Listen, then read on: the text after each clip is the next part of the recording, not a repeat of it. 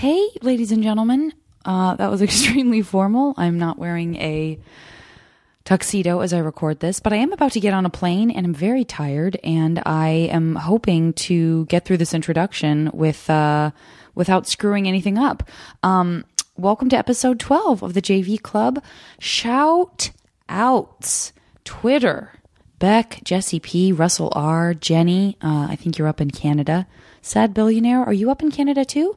Um, I know I said I was going to give some love to the marvelous, marvelous, marvelous people who've been leaving iTunes feedback, and I, um, I just, I'm so overwhelmed by the, the, the wonderful, wonderful remarks on there that I'm just going to start things out with the iTunes shout outs by just acknowledging the first handful of people who really jumped on there and got the feedback train started, uh, very back when I did my, my first episode ever. So, um, and these are funny names for me to be able to say. And, you know, I like to say people's handles. Uh, Cadis, uh, Bobo Puppyhead, H Bomarama, Jerry Jer, Kate B, Cassidy. Love you guys. Um, I also needed to just acknowledge uh, some ridiculously amazing emails. I'm just a puddle of tears over these emails, guys. Robin and Danny and Erica, um, Kyle B uh, or Bea. I'm not sure um, if you say if you say B or Bea, but uh, your Facebook posting uh, and yours, Liz, and yours, Jen, on the JV Club Facebook page, and uh, and Kirsten. Um, and also Rebecca Lord on Facebook every week. You guys just kill me in the best way. Um, Jessica, you always send lovely emails. I mean, come on, you guys. I, have said it before. I'm going to say it again. I feel like we just have this wonderful community of people out there, and I, it just makes everything better. It just makes everything better. Um, I also wanted to just say I'm super excited about Burning Love, uh, which is the web series that I did. Uh, I know I've mentioned it on intros before, so just check out burninglove.com. That's premiering at the beginning of Mar- uh, of March. Really? I'm not giving you that much advance notice. It's, it's, premiering in June uh, with an amazing cast and. Um, so that's happening. And then, of course, I'm super excited to have Mary Lynn Rajskub on this episode. Uh, you might know her from 24. You also might know her from uh, a spectacularly cool indie um, film and television background. She's an amazing stand up comic.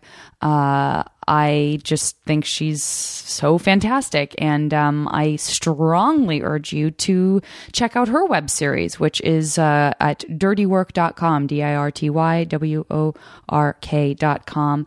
And now let's listen to Mary Lynn Rajskub. Thanks, guys. Now entering nerdist.com.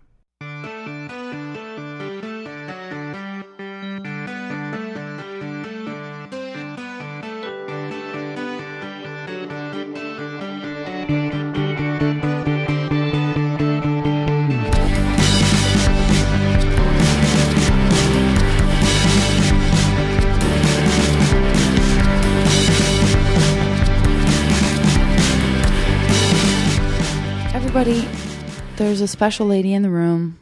Look, she's a three namer. She's a three namer, guys. It's Mary Lynn Rajskub. Marilyn, where are you from? Michigan, Trenton, Michigan, south of Detroit.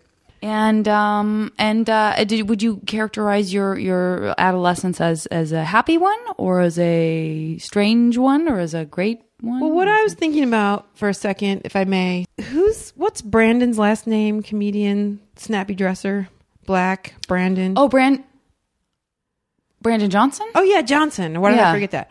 I just recently saw him and I hadn't seen him in a while. Another person that I've known for years, but like not ever really hung out with so much, Mm-hmm. except for when we were drinking and doing drugs. That's not really hanging out. I guess it because it's isn't. not quality time, really. Yeah. you think it is? You think it's bonding and then It's maybe not. not. so much. So I actually asked him where he was from, and I was like, "I've always admired you because you're a snappy dresser." And it He took is me very until my dapper. late 30s to realize, oh wait, maybe I shouldn't wear a dirty men's t-shirt from the thrift store to an audition and like my tennis shoes and maybe brush my hair. Right. That's how I would go to auditions. And he started laughing, and he goes, "Oh, I remember." I saw you on stage and you were doing this great white trash character, and then you got off stage and it was just you. Oh. And then they're like, "Oh, Mary's gonna roll with us or whatever," and she's like, "That's just her," and you're in real life. And I was like, "Ha ha ha!" And then I inside, I didn't really feel bad. I was more grateful for the honesty because I was Yeah. like, "He just said it." Yeah. And it's true, but I never heard it on that level where I mean I knew I was scrappy and poorly dressed and had no social skills, but uh I mean, and also hate and also hated casting directors and producers. Not well, that's what I was actually going to say. I was going to say, is that part of it? Because it because if there is there if there's part of it that feeds into the kind of defiance of Well, I think there's a wrong side of the tracks and a right side of the tracks. I think there are people, and a lot of people I hung out with. I affectionately say, I mean, they're some of the the, the best kind of people who are have to fight their way through everything, you know. And then there are people that are just sort of maybe born in L.A. or I remember meeting a girl who like came from a lot of money and some showbiz music royalty background and she was just like yeah i just decided i'm going to be a hairdresser i just decided i'm going to start a pet line but she had this confidence of like this can do that comes from a life where you feel like you can do sure you Whereas see that's what, i just yeah. came into everything like you know fuck them Sure. they don't and then you realize like what the point the thing i was saying before which i got sidetracked was like when you're in a casting director's office it took me until i was well into my 30s of like oh they're on your side right. that everyone wants to help you really because i used to go in there and be like F them, like they don't get it, or you're just Yeah, as a defense, by as like a, de- yeah. breakdown, like a character Yes. breakdown, and you're like, "That's so not me." It's like it's doesn't, it has nothing to do with you. Yeah, no, but Take I, it easy. I totally agree, and I think I do think that that it's that protection because there is because there's a lot of disappointment. So if there's disappointment, then you want to protect yourself against it, and that quickly kind of disintegrates into us versus them, and then it's like just me versus everyone, and nobody is a human being with feelings anymore. They're all just out to get you, which is Fighting like a very drinking, weird like the fighting Irish. and drinking like the Me Irish. against everybody else. Yeah, yeah. Now, so so uh, yeah, uh, so obviously you weren't from showbiz royalty, um, in Trenton, Michigan. but my son will be. Am I right? high five! Running high He is gonna. He's by the time he's six, he's gonna have his own clothing line. Probably includes a line of sneakers. I mean, if I know anything about fashion, Yeah. it's gonna be like some hipster kid sneakers, with like pictures of Bigfoot on them. big time, big time Bigfoot. Maybe the name of his line. Some smart plaid. Big time Big Bigfoot. I like it. Right. I'm making notes during this. Um, and so, uh, so what? So yeah, so I asked you what you felt like. I mean, that's a real broad question. Like, how did you feel your adolescence went? But you know, some people are like, I was a pretty happy teenager, I or a I was a pretty question again. miserable. Sorry to interrupt. Yes. When does the uh, pedicurist get here? Oh, so sorry. Um, I think I told her like about thirty minutes in. Can we start soaking our feet now? Oh yeah, you didn't notice the tub down there? oh Yeah, dip your feet in. Dip Is it in. still hot? Uh, it's I, it's not that hot. I didn't want to burn your tootsies. I like it really hot. I apologize for using the word If you know what I tootsies. mean, Tootsie. Yeah. Are you hitting on me? I'm gonna call you Tootsie, not as a toe, but as like a cute lady. I love it. You can use it for toes. I'll use it for. You'll use it for Cutie, the character of Dorothy Michaels. So that means I'm hitting Tootsie. on you, and you're hitting on my toes. Weird that you have that fetish. I got a toe thing. I feel like I never really tried to show my true feelings about anything, and that. Uh, Well, that's I- definitely not still happening right here on the and I podcast. kind of and I kind of like got by. Like if you saw me, you'd be like, "Oh, she's cool. Like she's weird." It was almost like I was just waiting for the next part of my life. Mm-hmm. You know, I like the theater. I did like swimming, which I kind of hated, but I did it anyway. I didn't really like Ooh, school. you're a swimmer. You're the first swimmer I've had on. I did everything to like I had that ego or that sense of like if I got a C, I'd be like, okay, I guess I'll try. But I didn't really care. I didn't really find anything s- so stimulating. Were your parents? Was, your parents? Was their expectation of you? Were they together? I guess that doesn't. No, my parents are still together. I always felt like we were a classy family. Mm-hmm, we were a class act, and so that you know you have to up, uh, uphold a certain uh, decency, certain Uh-huh. common decency. I never like drinking was forbidden. Obviously, I'm Oh, sure okay. most people, their parents aren't going to be like, "This is awesome." But my parents didn't drink. They used to smoke. Oh, They, okay. sm- they quit smoking later. But so that was Why didn't they drink? I mean, did they like? alcoholism on the uh the so they knew that that, mostly. that they knew that that was a possibility but it's interesting that they both agreed on that because that's a huge thing in a relationship like Yeah. if one does and one doesn't that can be a yeah, huge issue There was a real stranglehold on that, and Yeah. no- nobody really talking about it so much. and did you feel like did you respect and understand that did it make you want to do it more or well, did I it was gonna say that I I didn't really start drinking or anything until in my early 20s. I had a couple of like isolated incidents, but I was always really scared of it and I wasn't really drawn to it. So I just kind of like kept to myself as far as that stuff was concerned. That's interesting. It's interesting that they succeeded in that way because so often it seems like when somebody kind of, you know, when a parent asserts a strong opinion about something, it can make you go like, "I've never uh, wanted to do this more." now that I know you don't want me to. I think we all. I have two older sisters that are six and seven years older. Maybe they had small run-ins with drinking, but for the most part, I think we just wanted to make them happy. That's kind of great. Um, yeah. Until I then left when I was 20, 21. I went to San Francisco for two years and then came to LA. And did and so when you did, you said you had a couple isolated incidents in your twenties, and then did did you go through a phase where you were like, "Oh, wait, where has this been all my life?" Or were you always In just kind of 20s? like, "Eh," with about drinking?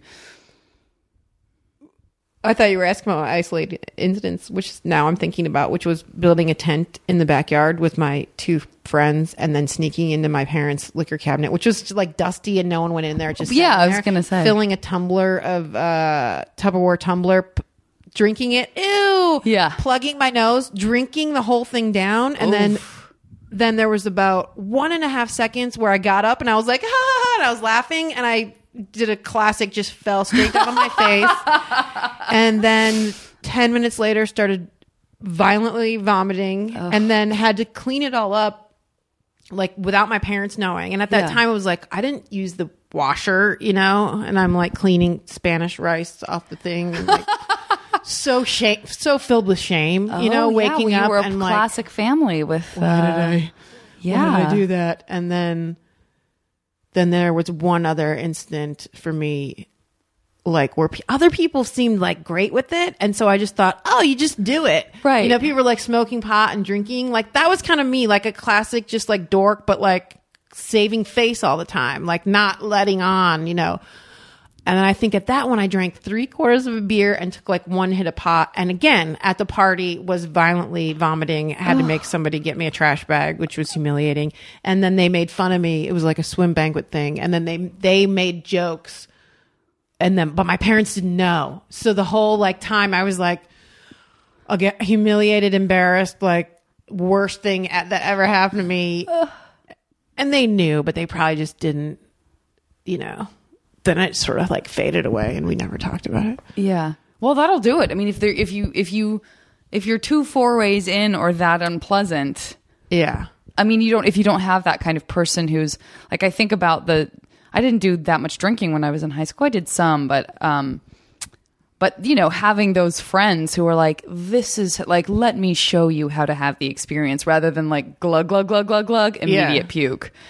yeah.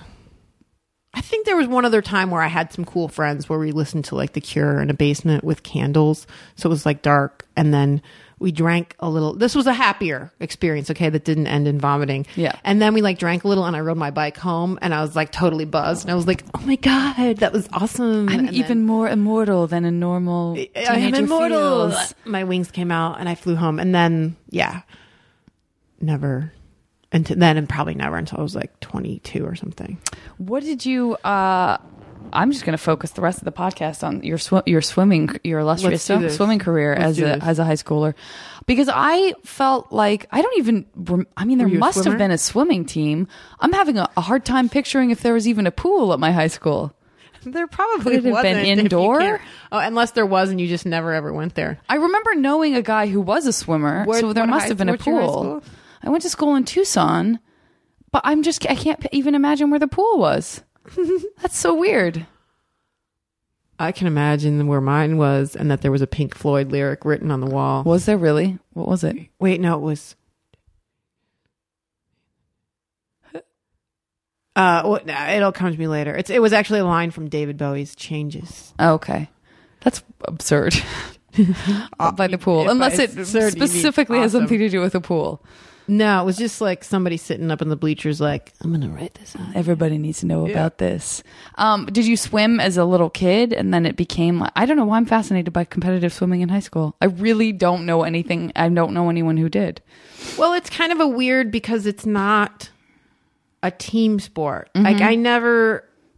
I ended up going to ice, uh, art school. I mean, I did have a group in the theater a little bit, but swimming is like you don't really learn coordination. You don't really. I mean, you do get team stuff. I'm not to, not to offend anybody who's really getting a lot out of the swim team, and I did. But it is about like personal coaches. records and stuff like that and it's racing. not yeah. like I never really, and that's also just my personality. I never really got sports on a team level or what people.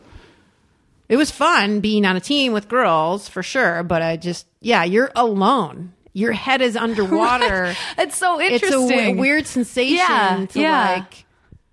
Uh, there was this thing on 60 Minutes. I don't even think I watched the whole thing, but it was on Michael Phelps, and it was just this one second of the coach going, "Get in there, get in there," like him hesitating, Right. You know, the most masterful swimmer of all times, and there's still that moment of standing and like, okay, here I go. Yeah. just underwater alone. yeah. Um, what were, did you date a lot in high school? You know what? I like to paint the picture that I'm a weirdo, but I had quite the roster of boyfriends. in high school. Hey. one after the next. That's I- Really? Back that's to why back. I started with my serial Serial monogamy. monology. The old mon- serial- Monogly. Monogly. Monol- You were a serial monogalist. Yes, thank you. I always forget how to say that word. Ah, you're welcome. Um, really, that is interesting. yeah. I can't believe you're outing yourself as a successful romantic dater in high school. If you Yeah. perpetuated the myth that you m- were more awkward than you were, who were these princes among Um, men? we got we got Charlie, who was my neighbor, with braces, Boy and next door. freckles, and big. Mm-hmm. The first guy I had sex with.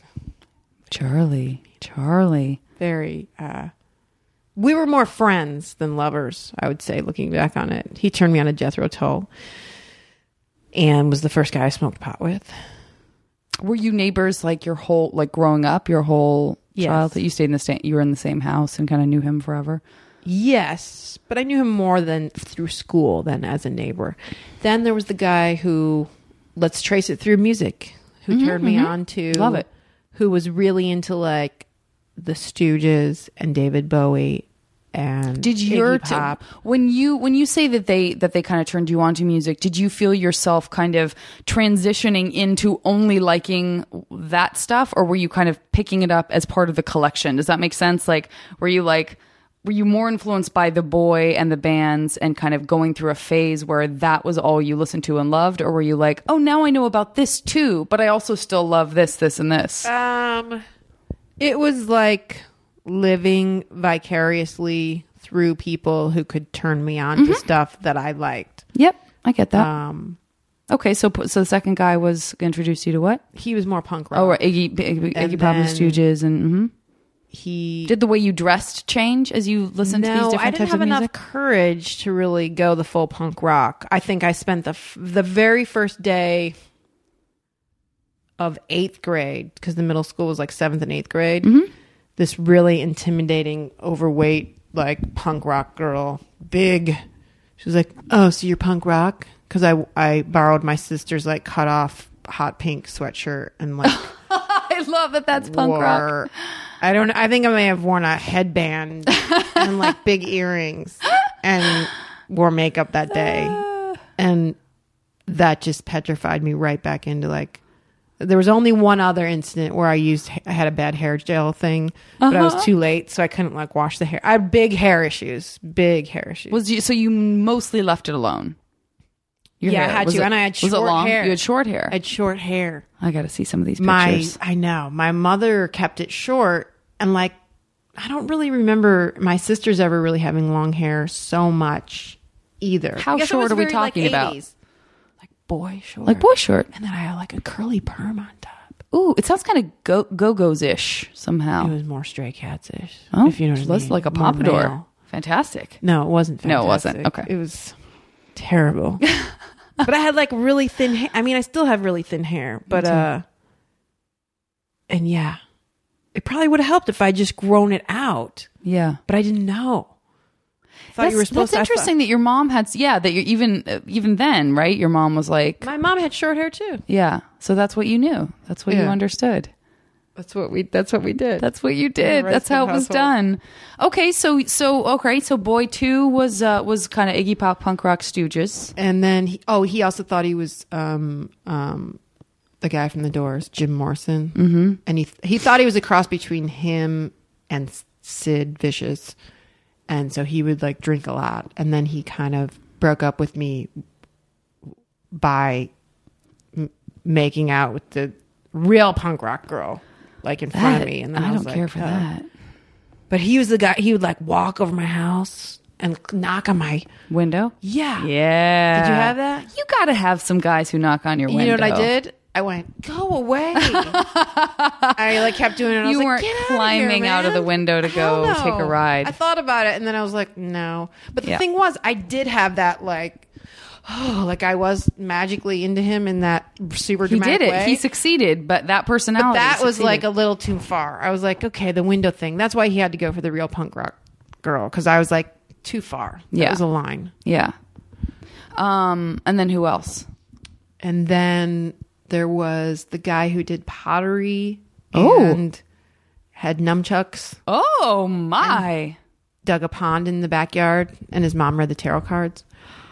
Oh, And he was what kind of pottery was he? well-read. Did he have a wheel? Was he spinning? He did. Who is this guy? he sounds more like your college professor until like, Yeah, no, he- until he, until you said that his mom He he, he thought he was my college professor. Uh-huh. Was he older. Like was he when you were Was he older? how old was yeah, he? but I I guess I can't remember. Did he already graduate and I was like a senior at that point? What kind of music was he into? Don't remember that either. Probably weird. What if you're like Huey Lewis in the news? That'd be that's a that's a he right turn. there, uh, like um, what's his name? Who's that guy that sings with the? Tom Waits. Good, right? Pretty good job. Thanks. We all knew. We all said Tom Waits at the same time. Everyone listening Yeah. knew too. Good job. And then there was the guy that I really fell in love with, who I think is sociopathic. No, I can't. I, it's weird. Yeah. I feel like I'm outing him, even though You're not he will saying never his listen name. to this. I'm not going to say his name. Yeah. He came after me, threw a paper into the classroom. He grew hydroponic uh, pot in the lizard lounge, which was the basement of his parents' house that he had a lock on. He called it the Lizard Lounge. yeah, and love it. He was the first one to give me Yeah. Uh huh. and that which was filthy, right? So that- Yeah. So that was my first real. Yeah. I don't even remember the first time anybody did that. That was my first real sexy time. Sure. Were stirred up in me. Sure. The rest was like real innocent. You Yeah. know, before that. So I think I was a junior at that point, and he threw the uh, paper, and his handwriting was like He threw a paper. Okay, wait. You're in a really classroom smart, and he threw really a paper high. at you. Is that Yeah, what you're saying? He was like. like it was hey. crumpled up in a ball and he just threw it at And you. it was a note like, I'm into Floyd, Zeppelin, da, da, da. and the writing was like, I, it was such like an artifact of like, I don't know what this means. yeah. Like it was completely foreign to me, like Floyd, Zeppelin. And I was like, those, that must be music. like it could have been anything. It could have been a sports team. Or- I was just yeah. staring at the paper going, what? Who, who is this crazy person who n- just by the handwriting and the balls to like throw it in there? But were there other people in the class? Was it a class that was in yeah, I don't session? Remember. All like- I remember, all it's isolated. All I can remember Well, is it's very it's opening crazy. it, and going, "Here's a world yeah. I know nothing about." and he was like, "Look, I just dig you. I want to like. How did he? "Yeah," and I tried to play it like cool. I mean, he knew I wasn't fucking cool at all, you know. But I was like, went and looked up all the shit Right. that he wrote in there, and then I Which, by like, the way, back then, what did you have to go to the library? Like, there's no I internet. the there's no. and pulled out a record, a long playing album. But my one of my best friends back then was Lisa Stock, and her sister totally listened to those bands in her room behind closed doors, and smoke would come out, and we would just be terrified. It was like ACDC and Black Sabbath. Oh yeah. Oh but wow. now, yeah. a couple years later, I'm like, I'm ready to dip my foot into that pool. Sure. I mean, I never went. You know, I hung out with them, watched I, play. by the way, I want to just point out that you said you're hour. ready to dip your feet in that pool. I wouldn't have made that reference because I, of course, was not on a swim team. Oh, see, Yeah. These are the connections How that get made on the? JV club that Yeah. change your life forever. Um, and so did you, so you did, how did you respond to him? Like, did you crumple up a ball of paper and throw it back at him? How does that even, Good question. and then let's get into why he was a, pseudo sociopath. Was he strange, like with you? Um, or did, or could he have just created a whole character for you that just to be interesting to you that wasn't even no, authentic? he was highly intelligent and sort of angry and compartmentalized. Mm-hmm, mm-hmm. And he was sleeping with another girl when he was with me because she would completely put out and I didn't. Mm-hmm. And then I found out about it. But this he would lock different guy. himself So in this is interesting because this is a different guy, and then other guy also like wanted a little more out of you with the knocking on the window and stuff, and you were like, you that's he crossed the line, and then he had to make out with some person who was more like hardcore in that direction somehow, or in the punk rock direction somehow. Yeah, yeah. That's so you so were I like playing with fire a little bit, but you would get to a point where you would be like, like, I'm not. I'm not altogether that person. Thank you. Learning things on the JV Right. club. That's what I did. That's what I do in my life. As I go, I'm gonna get crazy until I see my line of Mm-hmm. where I would really lose my mind or, or do something horrible. Mm-hmm. But I certainly played with played with fire. Yeah. Pottery guy didn't uh, cheat on you with someone, did he? No, I can't believe I, up skipped past pottery him. guy so fast I because I'm I real I- fascinated by I him. broke up with him, and then he gave me all this journals that he wrote about me, oh, that's priceless. which You at picked that some moment, real great characters. I don't. Most of my guys that I dated in high school were not this uh, much like the characters out of a book. I'm loving all these guys. I'm loving them too.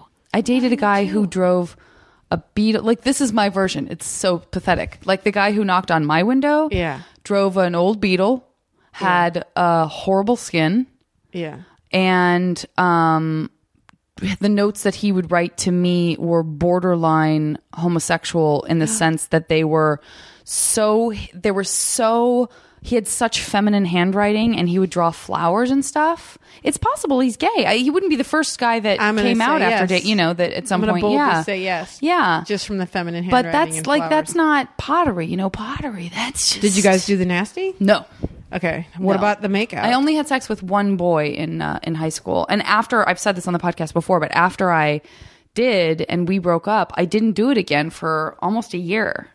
Which is weird because you would think that if you crossed that line, that like, would then "Yeah, be yeah. bring it." I mean, or just that you would be like, this is part of what you do when you go out with someone. But I dated people after that, and I just never wanted to have sex with them, which makes me think maybe I had it too soon for myself. Whatever that age is for anybody. when- I was what- sixteen. Oh.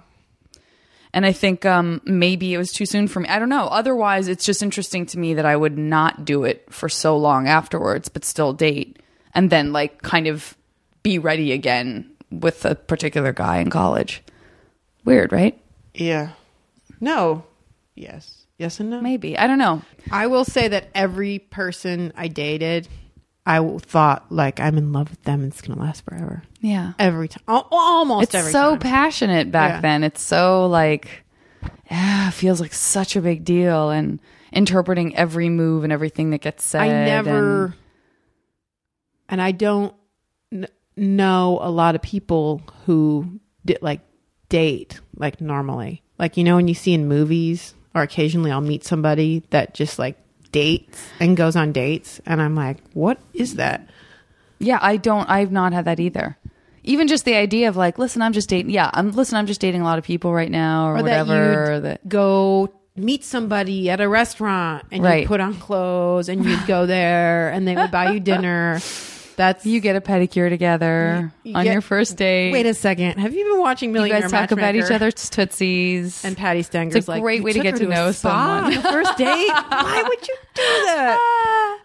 Um, no, I agree with you. I agree with you. I don't. That's never how I met anyone.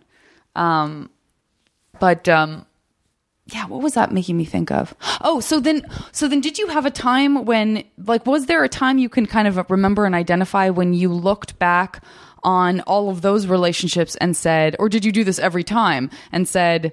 That wasn't real, but this is real. But was there one that actually felt like, okay, none of that was real in terms of like real love like this is love and this one time this thing is the first time i'm really feeling it that was Now the most convoluted husband- question With my husband is the first time. Nothing else. has Nothing been else has ever mattered? This point. Uh, no, I think that I continued to do the same thing. I just gave a seemingly sarcastic answer, but it's sort of true. I think the whole thing has been an evolution of like Oh, wow. I continued to do that well into my twenties with the through throughout the comedy and music scene of Los Angeles sure uh, sort of evolving along the way. And I think, you know, certain ones were worse and more serious because of their craziness, and certain ones were better and more mature, but that each one was a step into where I am now, which is by pure accident and luck of like some sort of intuition or instinct on some very deep level because going into it was not like again when i meet people for me when i meet people who are like we dated for this many years and we're planning on getting married in this time and we're pl-, that does not that model didn't ever really work for No. you that is so interesting that the idea i love what you said about the sort of deep intuitive level that almost it would have to be that because you were never going to choose it on a, on on your normal like regular surface Yeah. level and I of tried choosing to people. like right before I met my husband, I was dating a guy who I was like, okay, he's got a job, he's about to get a better job. He just bought a BMW, which sounds um um surfacey, but for me that was like this guy's responsible and he's he's I get and that. he turned out to be the biggest like jackass mama's boy, not a nice guy. Maybe he is a nice not just not a cool guy and i was like wow that really blew up in my face and again this was like not that long ago for somebody approaching being middle aged you know? It's like really? Yeah. Are you still 20 and then my husband was somebody that i was really l- liked him from the get-go but was like oh this is not serious. Like this is just me completely rebounding and Yeah. acknowledging that i'm just gonna have fun with this guy. And then the the instinct part comes in later when I'm, you know, meeting his parents at like eight months pregnant. Hi, nice to meet you. and realizing that like where he came from and his background is very similar to mine. So it's that's that's the instinct part of like I would have never picked that guy yeah on paper. And I sort of was like, oh, really? You want to date me? I got out of, out of defensiveness, but did really like him, but was everything I told myself was like, this isn't right. This isn't going to work. Yeah. And then it ended up being like amazing. That's so incredible. And what what was your because of your relationship with your parents? I mean, just hearing that you seemed to care enough about what they thought that you did want to kind of please them or you didn't want to embarrass them um, or that you know even just the fact that whatever they told you about drinking or some of their values impacted you in the way that we talked about which is that you weren't necessarily like oh yeah well screw you um, how did did you i mean did you did you did your did you feel like your parents recognized your pattern or did you feel like they were like were they into the guys that you would bring home to meet or were they like oh mary or what you know what i mean? Did you have a sense of that? I don't think they really, uh, I, I don't think they really or were they just not paying attention because you were the baby and they had already had two other daughters and gone through No, it wasn't really. Um, I- I can remember there there was definite opinions about them, but there weren't long discussions. It was like liking them or not liking them. Be careful. Be home at this time. It wasn't ever, you know, marriage talk or. But you know, at, they were pretty respectful of me as much as they could be.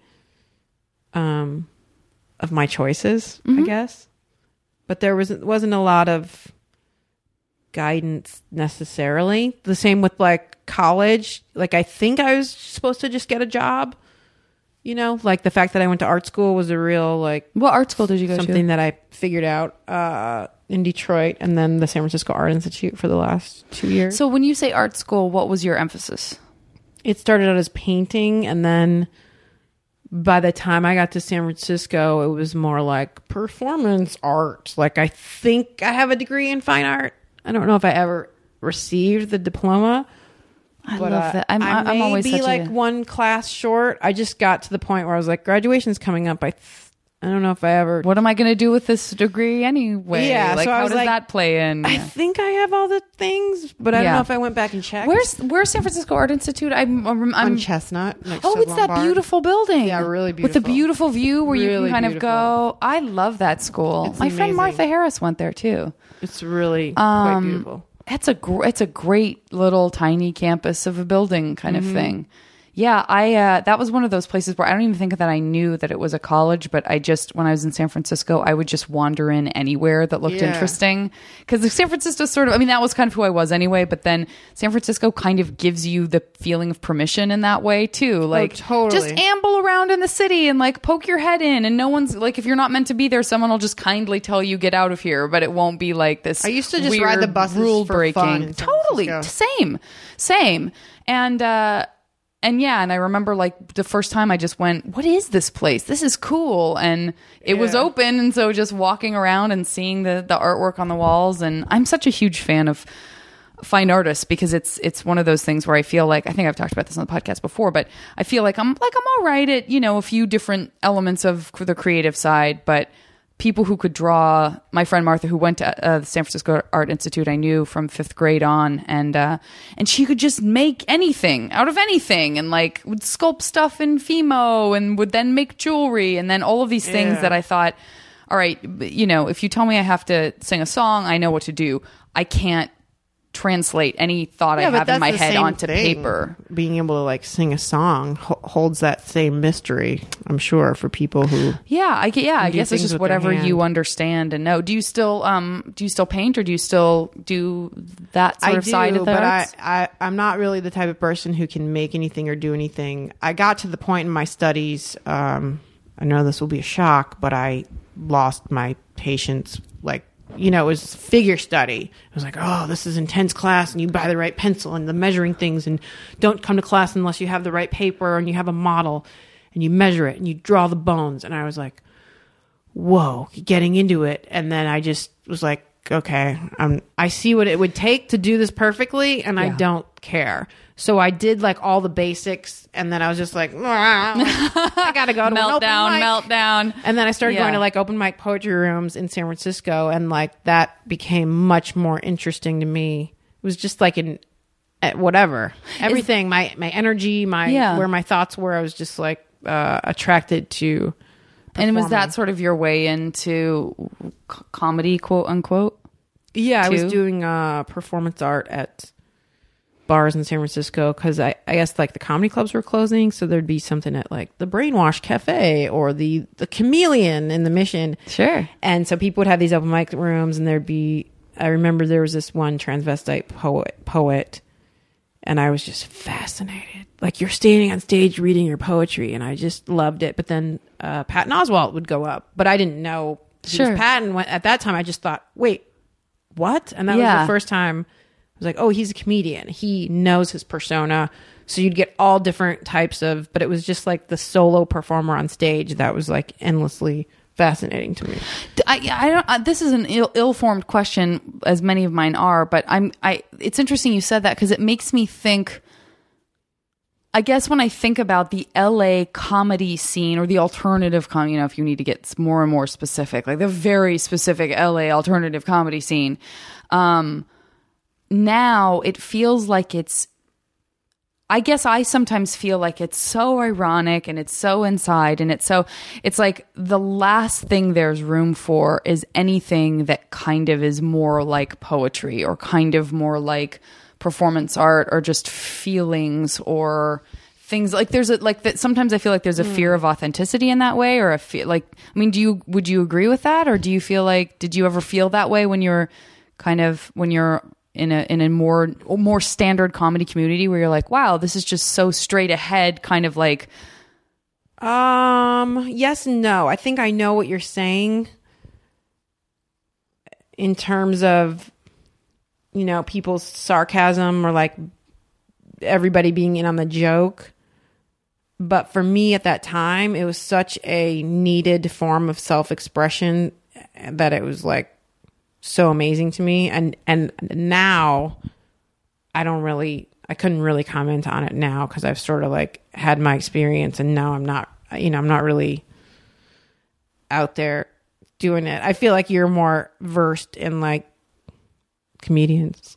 You know what? I don't even right know now. if that's true, and I don't know what I'm saying. I mean, I look at someone like Reggie Watts, and I he doesn't fall into that category I just described at all. I guess I just feel like sometimes, sometimes, sometimes the world of stand up comedy can can be more about like walls and rules than the Right. comics realize that they're doing um, as a community than like just kind of talking about I was always stuff attracted to or the being strange or I was always attracted to the more authentic, like almost in between the jokes, like people's personalities. Mm-hmm. Yeah, me too. More than I mean, I was in awe of like people's joke writing and their intellects, but the things that I love are the personalities that come through. So, but I do think even in that, it can get narrow minded, you know. And I would say, way you know, in the 90s, I used to be like, why would you go to a dumb comedy club? You know, everything I did was like alternative because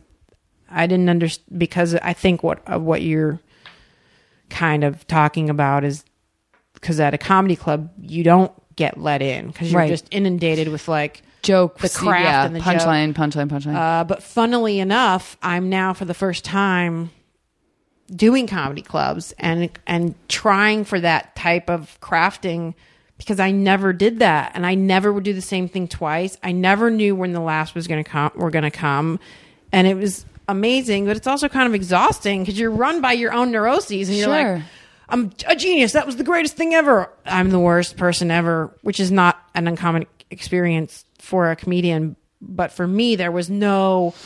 I never did. yeah, like you could, you weren't allowing yourself any consistency, so it does become super erratic. That makes total sense to me. Um, it's funny because when you said that, I, it reminded me of just talking about those moments between jokes and stuff. I think that that's. I just uh, did an interview in an interview with someone who was talking about podcasting and talking about stand up comedians having podcasts, and I was like. And I said, uh, you know, I don't, I mean absolutely no disrespect to any of these amazing comedians that I love who are doing great, great material. But I like listening to their podcasts more than I like seeing them do stand up because that's just what I like. And I think that's one of the cool things about podcasts specific to stand up comedians, which obviously I am not.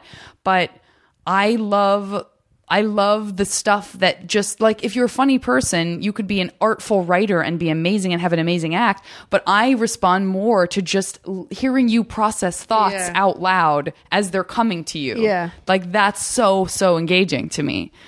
Well, that's what I always loved doing that on stage because I would be so happy when that would happen. Yeah. That I would think, oh, they're happy that that happened too. and sometimes Right. they would be. And Right. sometimes in very alternative rooms where I knew everybody, they would be. Yeah. but that can also translate into a laziness of like, well, how about just write an act? Right. But then that, you know, I think there's other the ends of the spectrum because then that act could be, if you go down that road, that can be akin to like, you know, busking, where it's like, I'll do whatever it takes to just keep your attention.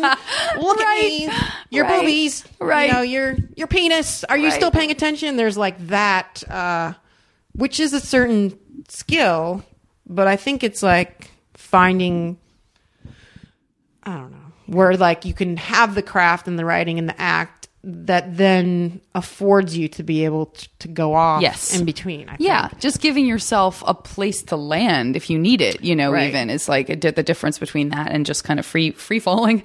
Um, uh, you this is I don't usually talk about um, current career stuff, but I but I guess I and you've probably been asked this a million times, so you don't have to answer. But I guess I'm I guess I'm wondering from your experience doing 24 because we never really talked about it, even though I saw you when you were on the show, if you felt like it was if there was a part of you that felt like it was interesting and strange to suddenly be recognized as this very specific thing that really doesn't have much to do with a lot of Yeah. your work outside of that show. Like, was that something that you struggled with, or was it just like, listen, I'm on a great show, it's a great job, it is what it is right now, or whatever?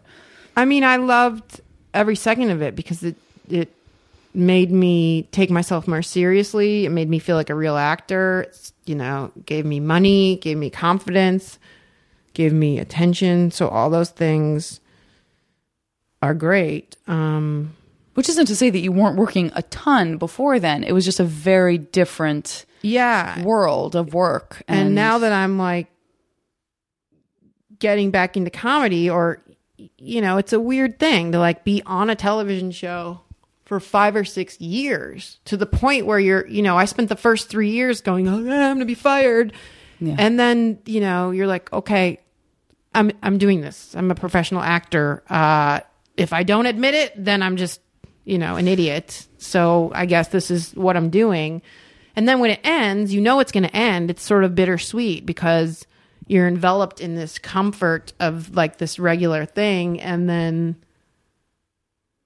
you know, it it's okay because it's just like it could turn into like a Star Trek thing where there's certainly a hunger for it. Not to compare it for any 24 fans that freak out, but you know what I mean. Where people Absolutely. are so so identify with the character. That show it could have gone on forever, yeah.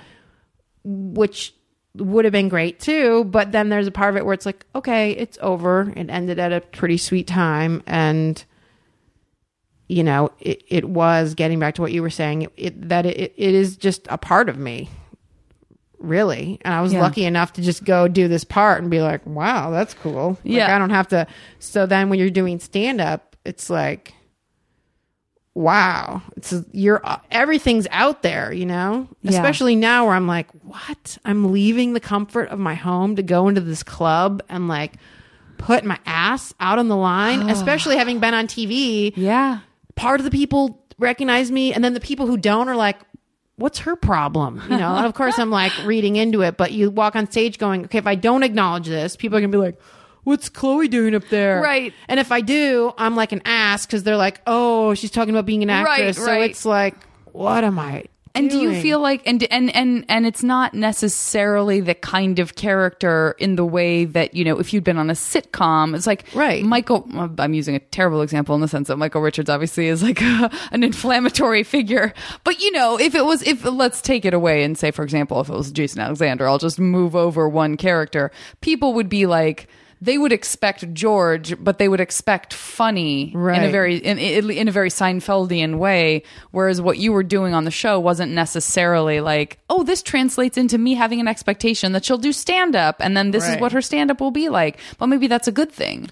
right That and I, leaves it yeah a i just way kind of have wide- to more wide what it is and and enjoy it which i'm learning to but um yeah no it is it is enjoyable It is- And how about this whole being a mom thing?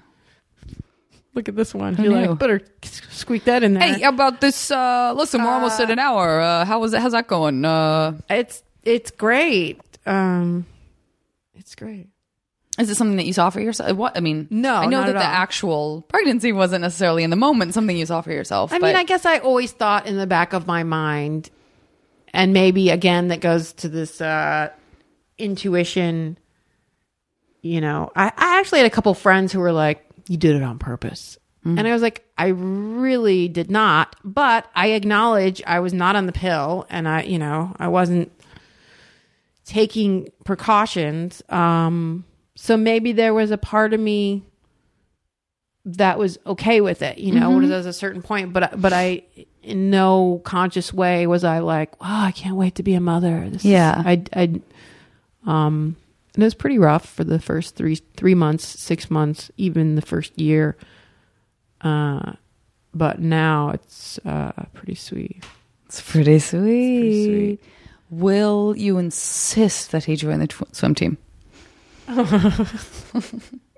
Do you still go swimming? Do you still feel I get, really? Everyone's going to be like Janet. Seriously, you honed in on swimming like your life depended on it. No, I I recently we just stayed in like a hotel that had a really nice pool, and I bought like a cap and you know goggles. And I was like, I'm gonna do some laps, and I probably did about 15 laps, and I was like, all right, did some laps. I'm still a swimmer. Yeah. How did you like the ocean? Did you ever go to the ocean? Did it translate over to that? Yeah, I, I do. I love it. Um, I don't like swim laps in the ocean, and I have the what you were talking about of like you have to when you get hot, you know, you're just like I don't want to go in there, but then once you kind of get into it, then it's Yeah. like awesome. I'm kind of still weird about swimming in the ocean. I feel like I don't belong there. I have that thing. Really? A little bit where I'm like, I, sh- I should probably should You need a forced uh, ocean exposure vacation. therapy. Yeah, Maybe because it's true. I never go for Exposure therapy. vacations. What are you, a I psychology never- student? I do not have a degree in psychology in any way, shape, or form. Oh. Um, but um, but yeah, I kind of do have that about the ocean. I do so kind of feel like I, I'm not. I'm not, supposed to be. degree in psychology. Oh crap! I'm sorry. I should have. I should have let you know that. I if I misrepresented myself as a licensed psychologist, I really owe you a huge apology. Oh, that's what it was. I was listening to one of your other podcasts. And Where I said I'm not in any way licensed. I probably say that every time. Um, yeah, I just feel that way about the. Have you ever been like snorkeling or scuba diving? Yes, snorkeling's great. I went scuba diving once. I had the crash course uh, teaching in a pool the day before. Yeah. And so I had a panic attack I when I, would. was I think. there. I think even if I had rigorous training, I probably would have a panic attack. Something about the breathing, like Yes, that's when exactly I'm told about ta taking the shallow breath. Every time someone says like you're gonna have to control your breath a little bit, I'm like, oh no no no no no, I probably won't That's be able exactly to do that. That's exactly what it is. And Yeah. you are exactly right. You would- Yeah, you get under. I started feeling like, did you ever have a bad like drug Yes. trip where Yes, every yes, other second you're like, okay, everything's okay, and then you're like, oh, everything's yeah. not okay. That that's what scuba diving was like. All right, I'm gonna maintain. I'm no, I'm not. I'm gonna fucking freak out. everything's okay. Everything's no, it's not okay. It's not okay. It's not okay. And then then you're like looking how, how fast I long did that? out. How long did you do that? Like how long was your scuba diving experience that you had It to was like an afternoon of of you. I, I think you would go down for like ten or twenty minutes and go back up. Where was do- this? Where was I? I'm fascinated. Where was I? Hawaii. Somewhere. Okay. Was it beautiful? Like, were you trying? Like, were you sort of in a beautiful place where you're like, Oh, I yeah. want to be able to enjoy Oh, this, yeah. but I'm not doing well. It's unbelievable. But that's how bad the panic is. Yeah. Because you're like, come on, it's, it's Yeah. amazing. And it is. I- you feel like it's like magical. I can understand that. I'm almost getting tense just talking about it because it's so easy for me to picture trying to talk myself through. Like, Varney, stop this. Look it. It's beautiful. You're safe. Let's do it. Let's sign up. We can for do this. Scuba diving lessons. And just panicking, like panicking. yeah, it's a recipe for panic. Snorkeling, would I be able to manage that because it's different? Yeah, you're always you're only on the top of the water. You come up anytime you want. Well, I mean, scuba diving, you Yeah. you come up whenever you want. It's, Yeah. it's it's safe. Y- you know, you're not going to go down farther than you can't get up. Right. Especially if you're new and you don't want to. I'm not gonna. I'm not gonna scuba dive into an old abandoned pirate ship and somehow get trapped in like an old Where safe. the alligators are in there. there there's a Couple like of that. sharks, couple They're going alligators. the dark tunnel. Yeah. with only one door out. yeah, Uh, yeah, no, you, and, and even knowing that, it's still terrifying. Like you could pull everything out and get up, and you you know that, but I want to. I want to draw some sort of much deeper, more intense parallel to life with Please scuba do. diving, but I just don't know if I can do it. I guess I'm just gonna have to be on the s- surface of the water, looking down at all you deep people down there, able to conquer your fear. Because I'll tell you right now, we are not going scuba diving. I appreciate these that you children that you spit on yeah. as they try to change their world yeah are immune to the your consultation. They're quite aware of what they're going through. Chit chit changes. That's Please the quote tell that me was that, on. that- yeah. oh, MLR, well Brought played. I, you know what? Um, we're at uh, an hour, and I have got to find out where the pedicurist is because This is uh, She never showed up, and your feet are your tootsies are wrinkled prunes Yep. at this point. Um, I hope that at least five people write me and say, "Did you really have a tub of warm water? And were you guys really going to get a pedicure?" The answer is yes. and the answer is.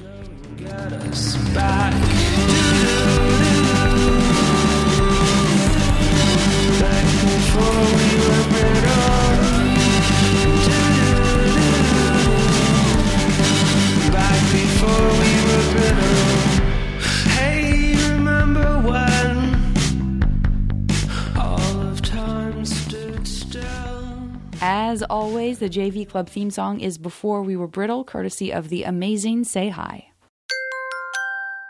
Now leaving Nerdist.com.